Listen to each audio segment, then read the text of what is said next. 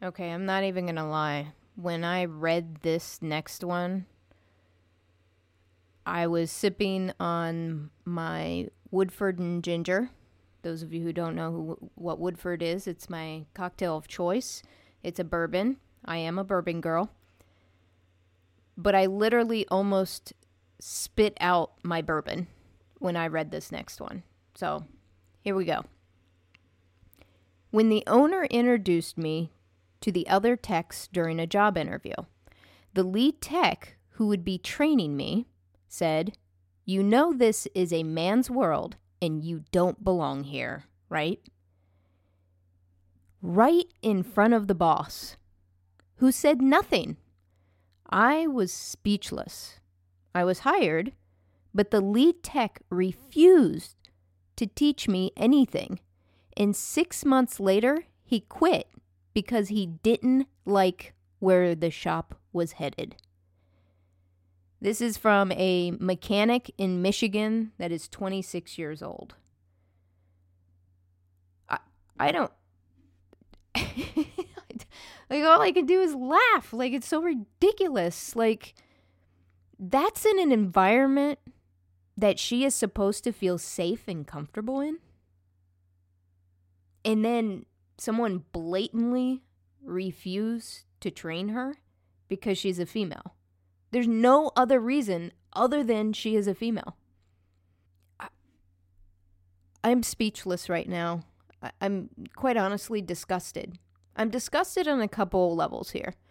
One, that that person honestly has a job and anyone would actually want to work with someone like that. Two, the boss stood there and said nothing. Said nothing. And by saying nothing, gives every person in that shop who heard it or who, who was observing that permission to act that way. Gives them permission. Something has to change. And there's a theme here. The theme is simple speak up. Do you think a 26 year old woman is going to feel comfortable speaking up? Better yet, would you put up with that bullshit? Would you put up with that? If, if another dude started saying you're not good enough, you don't belong here, are you just going to roll over and take that bullshit? And if you would, then you probably don't see anything wrong with this. But as a human being, the highest form of self love is setting boundaries. And I don't mean setting boundaries, and this, this is my life's lesson in my work that I've been doing.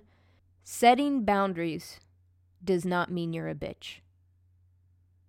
Now, you can be a bitch or an asshole when you set a boundary, but you can set boundaries in a kind, loving, and respectful way.